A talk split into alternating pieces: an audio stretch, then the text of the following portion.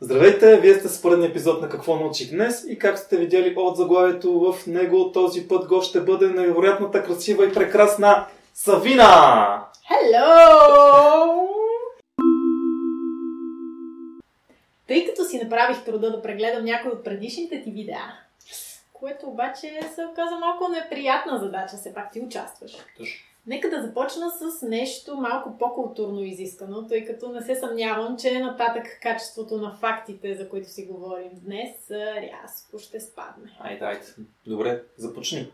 Съм слух. Ще започна с Ела Фитджералд, която е една от най-известните джазови изпълнители често е наричана първата дама на джаза и кралицата на джаза. Така, гласът ти е бил толкова перфектен, че музикантите, които са свирили с нея, са си настройвали инструментите спрямо нейния глас. До тук добре. Ти знаеш какво е настройване на инструменти? Тихо са, не ме разсегай. Шт. Пълна чина. Аз искам да... Аз искам да- Аз искам да допълня какво е настройка на музикален инструмент, тъй като вероятно не всеки от вас е запознат. За да може един инструмент да звучи на правилната височина, то трябва да се настрои така, че не трябва височината да е преклено ниска или преклено висока. Когато два или повече инструмента свират заедно, то е особено важно да са настроени заедно. Това означава, че когато свират една и съща нота, това наистина ще е една и съща нота и няма да има никакви музикални разминавания. Така, когато един голям оркестър предстои концерт, то всички инструменти се настройват спрямо нота от обой. Мгм. Знаеш какво е обой? След малко ще ми кажеш ти обаче. Така, на чистота между 440 и 444 Hz. В зависимост за коя държава става въпрос. А за тези от вас, които не знаят какво е обой, това е дървен духов инструмент, който се счита, счита че е най-издържливия на температурни и обертонни промени. И поради тази причина се използва за да се настройват всички музикални инструменти в оркестъра. Обой, спокойни сме. Вярно е, че в случая на Ела Фиджералд става дума за по-малко на брой музиканти и инструменти, но все пак гласът наистина е бил толкова перфектен, че музикантите си настройвали инструментите спрямо нейния глас. След това изискано начало, мислих да започна да говоря за картофи. Но като гледам така колко голяма коса имаш, ще спомена нещо за... Можете ли да познаете какво? Чуват, чудите ли се за шампоаните? Но все пак по-късно стане думи за картофи, така че станете до края на видеото и не го затваряйте, както и го харесате видеото и се абонирайте за канала. Та, синтетичните шампуани не са били изобретени до 30-те години на миналия век, като започват масово да се използват между 1970 и 1980 година. Най-вероятно за повечето от нас не се струва напълно нормално да си мием косата с, с шампуан, то ако въобще някой се къпеде, но преди време не е било така. Спомням си едно време, дядо ми в Лом още, да, човека а, нямаше как да го убедя да пробват да се измие с шампуан. Той се си ползваше сапун. Така си беше научен и така си беше свикнал. Се знае човек. Има и привърженици на no shampoo идеология, според която няма никаква медицинска причина хората да мият косата си с синтетични шампуани. И че тези продукти се диктуват от културни норми. Да, културни норми. Според тези привърженици, шампуаните с наличието на сулфати в тях премахват специфичен мастен секрет, който се отделя от масните жлези, разположени в корена на косама. Този секрет се нарича себум и образува водонепропусклив слой върху кожата, който я предпазва от прекомерното навлизане на вода, както и разбира се от прекомерната загуба на вода. Без наличието на себум, кожата остава суха, опъната и леко се напуква. Но така иначе, но така иначе, но така или иначе надали някой ще спре да използва шампуан, по-вероятно е аз да А. науча как- да, но не. каква е разликата между шампуани и балсами. Но това си мои лични проблеми, които тебе не те вълнуват и някак си аз трябва да се справя с тях в този тежък. Искам ти балси живот. и да но се справиш с тази разлика. Ти нали ми беше предлагал да ходим до Братислава след два месеца? Разкажи ми нещо повече за Словакия и за нейната столица. Ами, да, наистина аз ти предложих, но отговор така и така и не получих. Не, че само теб съм питал, но А, цял фен клуб ще правим. както и да е. Нека сега записваме, то ще си говорим на самия. Така, сега няма да съм толкова подробен като Делян, който има огромно количество знания и впечатления почти за всяка държава, ако си гледала предишните видеа, ако не гледай ги, както и вие. Но все пак мога да спомена нещо малко за, знаеш ли кое? Националния химн на Словакия. О, само това не го очаквах. честно. Така, както знаеш, до 92 година, ти тогава си била на две, то Да. аз, аз съм била на две годинки. на две. Та до 92 година съ- съществуваше една държава Чехословакия, Мгм. която след това се раздели на две. Мгм. На Чехия и на Словакия. Предполагам, че сравнително често те чувърка една мисъл, заради която имаш дълги безсънни нощи. А тя е Само именно една е със сигурност. какво се е случило с националния химн на държавата, след като се е разпаднала. Кажи ми, моля те, едва ми стържа. Сега ще ти кажа. Просто взели са най-практичното възможно решение. Разделили са си химна на две. Като всеки от тях, като всяка държава си е взела по един куплет. Словакия са добавили още един, докато Чехия ги е било малко така домързял ги и не са добавили нищо допълнително. Това е чиста и лесна работа. Супер! Още една мистерия, която ме чувърка всеки ден е разгадана. А като спомена пътуване, вероятно си ходил до фонтана Дитреви в Рим. Една? От най-популярните туристически дестинации. Цели три пъти съм ходил. Твоите приятели го знаят, нали? Давай нататък. Така, фонтанът е известен с една дългогодишна традиция. Ако застанеш с гръб към фонтана и хвърлиш монета през ляво рамо, цък, то е гарантирано, че отново ще отидеш в Рим. Ти хвърлял ли си? Ми май не съм хвърлял, но пък съм ходил три пъти. Е, Добре. Така, всеки ден хиляди хора хвърлят монети, като се смята, че общата сума възлиза на около 15 000 долара за седмица или почти 1 милион за година от събрани монети. Един час всеки ден отнема събирането на монети, които след това се даряват за благотворителност, разбира се. Да, така ще кажат. Това е хубаво, но има и други фонтани, при които се хвърлят монети. Не става дума за толкова голямо количество и събирането става един път едва на няколко месеца, но, например, фонтана на хотел Веладжо в Лас Вегас също събира около 12 000 долара на месец. Грешка, на година исках да кажа. Монетите се събират и от фонтани в молове и увеселителни паркове, като Disney World, например. А само да мъкна, че има и хора, които са злоупотребявали с тези пари. Те може би са били българи или румънци, но както и да е.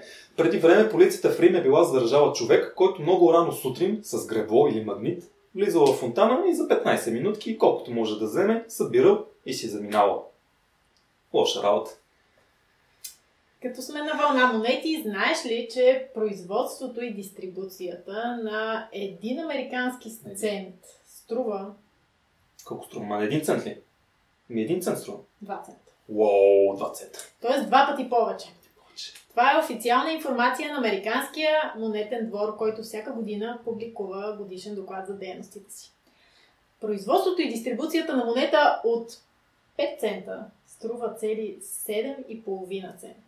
Вау. Но за останалите монети цената за създаване вече е по-ниска от стоеността им. Тоест монетите от 1 и от 5 цента се произвеждат на загуба. Ох, живи да ги ожалиш американците. Миленьките. По-рано си говорихме как нещата преди години са били по един начин, сега са по друг, най-вероятно в бъдеще ще бъдат и по трети. Говорихме си и за пари. Сега ще се опитам да комбинирам нещата, като разкажа за Чарлз Дикенс. Британският писател е автор на някои от най-емблематичните романи и герои на английската литература. Неговите романи са били много популярни дори и сред неграмотните и бедните. И нещо супер интересно. Те са събирали пари, за да наемат човек, който да им чете, а те да слушат историите. По този начин, въпреки че не могат да четат, хората са успявали да се докоснат до творчеството на Дикенс. Това е бил много ранен предшественик на подкастите. А за нашия подкаст има линк. Там, нали знаете, въгъл на видеото. Има подкаст. Та, тихо са. В някои фабрики също са били наемани хора, които да четат на персонал, докато работи. Независимо дали става дума за вестник с новини, пасажи от Библията или някой роман, примерно от книга на Наталия Кобилкина.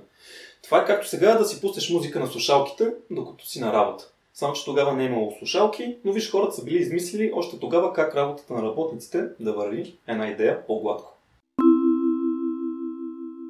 Нека все пак да се доближим до така дълго очакваната тема за всички от вас за картофите, като подгреем с нещо по-пикантно и не става дума за мои снимки по бански това лято, а за ласабито. Васаби! Както знаем, ласабито е японска подправка, която е характерна със своя а, лютив вкус. Под формата на сос често се сервира към суши. Извън територията на Япония обаче, ласабито, знаеш как е наричано? Японски хрян. Японски хрян. Но пък в Япония стандартният хрян често наричан западно ласаби. Значи, японски хрян и западно ласаби. Схванах, схванах. Много забавно, нали? Мега. А знаеш ли как са се развивали лабораторните бургери през последните години? То въобще не знам какво е това. Можеш ли да уточниш какво означава това гурме ястие ла лабораторен ле бургер? Не, разбира се, ще се опитам. Така, значи, става дума за месо, което е създадено в лабораторни условия, а не чрез клане на животни. Нарича се още чисто месо или клетъчно месо, което е отрасъл на клетъчното замеделие. Става въпрос за произвеждане на месо чрез инвитро култивиране на животински клетки. Няма да навлизам в техническите подробности, но през 2013 година се създава първия лабораторен бургер. Тогавашната цена за производството е била 250 000 евро или половин милион евро. Пари. Което не бива да ни изненадва, тъй като става дума за сфера, в която има много малко изследвания, експерименти и те първо ще се развива. Все пак става дума за създаването на нещо за първ път в света. А и за тези изследвания има много спонсори, като един от основателите на Google, Сергей Брин. Той също е участвал. Бре, Доказателство за развитието е, че 6 години по-късно цената за производство на 1 кг чисто месо вече струва около 100 евро. С увеличаването на мащабите на продукцията, цената се очаква да спада още повече, разбира се. Чакаме, нямам търпение вече. За сега никъде не се предлага в свободна продажба такъв тип продукт, но се очаква след около 2 години това да започне да се случва. Прогнозите са, че един хамбургер с култивирано месо ще струва около 10 евро. А пък дали и как ще се възприеме от нас потребителите, това вече е друга тема. Но след две години можем пак да се съберем и да направим... Не струва 5 евро. И да направим едно ревю на този бургер. Малин. Добре, дойде ли вече момента за прословутия картоф, че е направо на думи главата? О, да! О, да! Гледай сега. Ще те образувам малко какво е така наречения картофен парадокс. Това е математическо изчисление, което има контраинтуитивен резултат. Не какъв да е резултат. Контраинтуитивен. Точно така. И преди да ме прекъсваш мисълта си, този съдър какви говори сега, започвам да разказвам. Слушайте внимателно.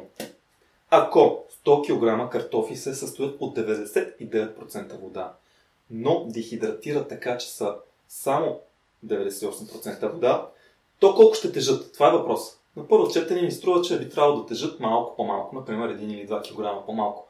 Но не е така. Ще тежат 50 кг или цели два пъти по-малко. На първ поглед това звучи нелогично, но сега ще ви обясня малко по-подробно. Първо, започваме с това, че ако картоф е стои 99% вода, то само 1% картоф. Какъв картоф е това? Или една стотна картоф. След това, дехидратацията го прави не една 99-та картоф, а става 200 и като разделим тези 200 на 2, се получава една 50 или 50 кг. Елементарно! Не премахваме 1% от масата на водата, а отвояваме съотношението на вода към картоф в полза на картофа. Това не беше. Да. Затова аз чаках толкова дълго време. За да ми плямпаш някакви математически 7, 8, 4, 5 частици. И това Искам двойно възнаграждение тогава за моето участие. хубаво ще получиш 2 лева. Менеджерът ми ще се свърже с теб. Чакам. И с това приключваме поредния невероятен и интересен епизод на Какво научих днес. Ако сте се изкефили, харесайте видеото и се абонирайте за канала.